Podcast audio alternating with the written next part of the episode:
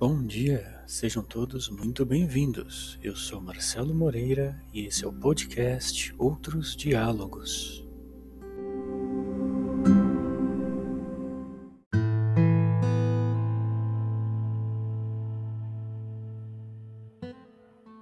O episódio de hoje se chama O Estrangeiro. É um conto. Foi publicado em 1 de março de 2013.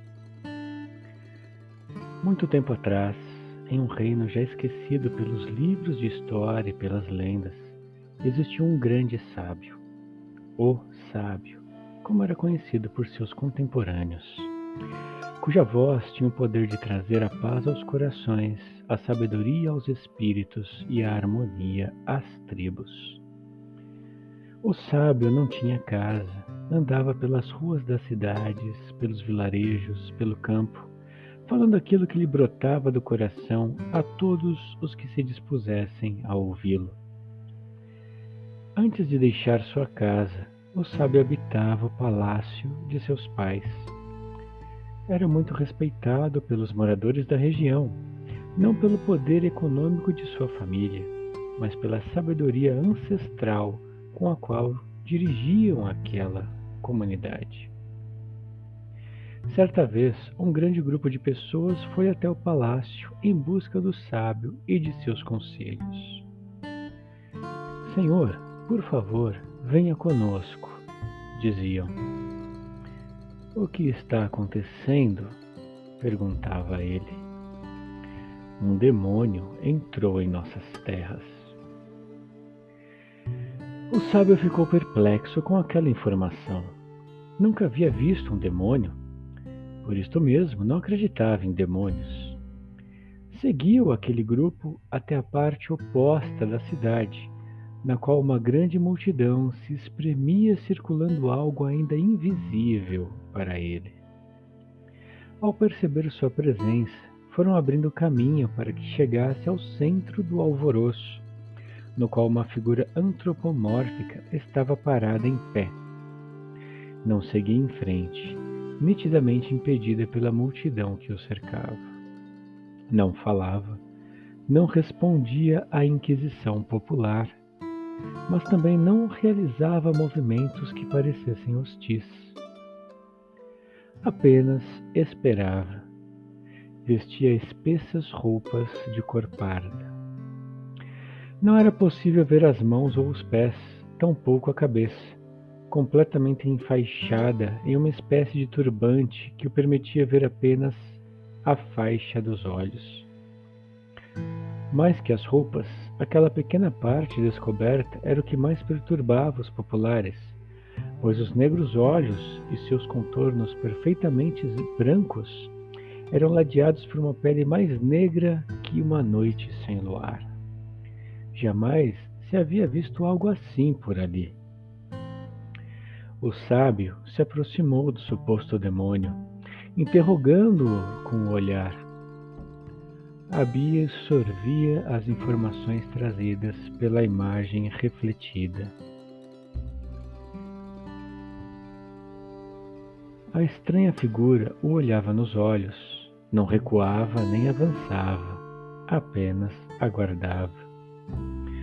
O morador do palácio observou que uma gota de suor escorria pelo canto daquele pequeno trecho de pele exposta, contornava o olho esquerdo e desaparecia no tecido logo abaixo. Afastou-se e mergulhou na multidão. Ninguém sabia o que fazer. Não receberam orientação do sábio. Temiam tocar o demônio, por isso não o atacavam mas também temiam as pestes que poderiam acompanhá-lo se entrasse na cidade. Mais que isto, temiam ofender suas divindades ao dar acolhimento ao demônio, ainda que não tivesse apresentado hostilidade. Minutos depois, notaram o retorno do sábio. Trazia consigo uma cabaça cheia d'água. Estendeu-a à figura. O estrangeiro levantou as mãos e começou a desenrolar as faixas que cobriam a cabeça. O terror tomou conta dos populares. Cada nova volta a remover tecido evidenciava uma pele totalmente negra, cheia de marcas, com símbolos de algum culto pecaminoso. Não havia qualquer traço de cabelo. Em seu lugar, mais figuras de louvor a entidades desconhecidas naquele lugar. Descoberta a cabeça, o estranho dobrou o tecido cuidadosamente e o depositou no chão, à sua direita. Em um movimento suave, caminhou até o sábio, recebendo a cabaça com as duas mãos. Cabeça voltada ao chão, em reverência àquele que o acolhia. O povo se espantou com o gesto, evidente signo de gratidão, não importava o idioma. O estrangeiro bebeu quase toda a água devolvendo a cabaça semi-vazia novamente com as duas mãos estendidas e com o rosto voltado ao chão. Com o gesto das mãos, dois funcionários do palácio se aproximaram. O sábio convidou o estrangeiro, novamente, por meio de sinais, a segui-los. O homem fez uma profunda reverência, tomou seu tecido do chão e foi com eles.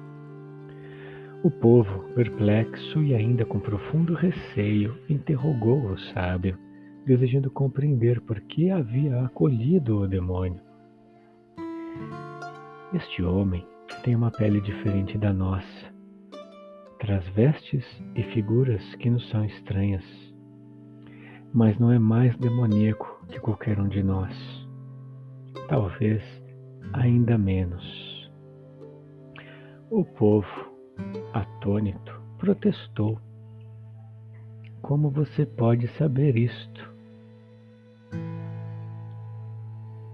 Todos sabem que habito ainda em um grande palácio, enquanto vocês habitam em casas pequenas e humildes. Algum dentre vocês é menos digno de água e amizade do que eu? A pele daquele homem é como o meu palácio, e a minha pele é como as choupanas de vocês. Não é na casa que está riqueza e humanidade, é no espírito e no olhar.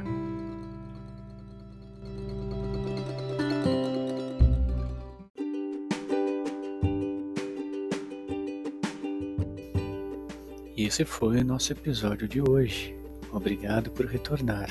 Se você gostou, nos siga se não gostou, envie-nos suas críticas, sugestões, dúvidas. Lembre-se, devemos sempre dialogar. Até a próxima!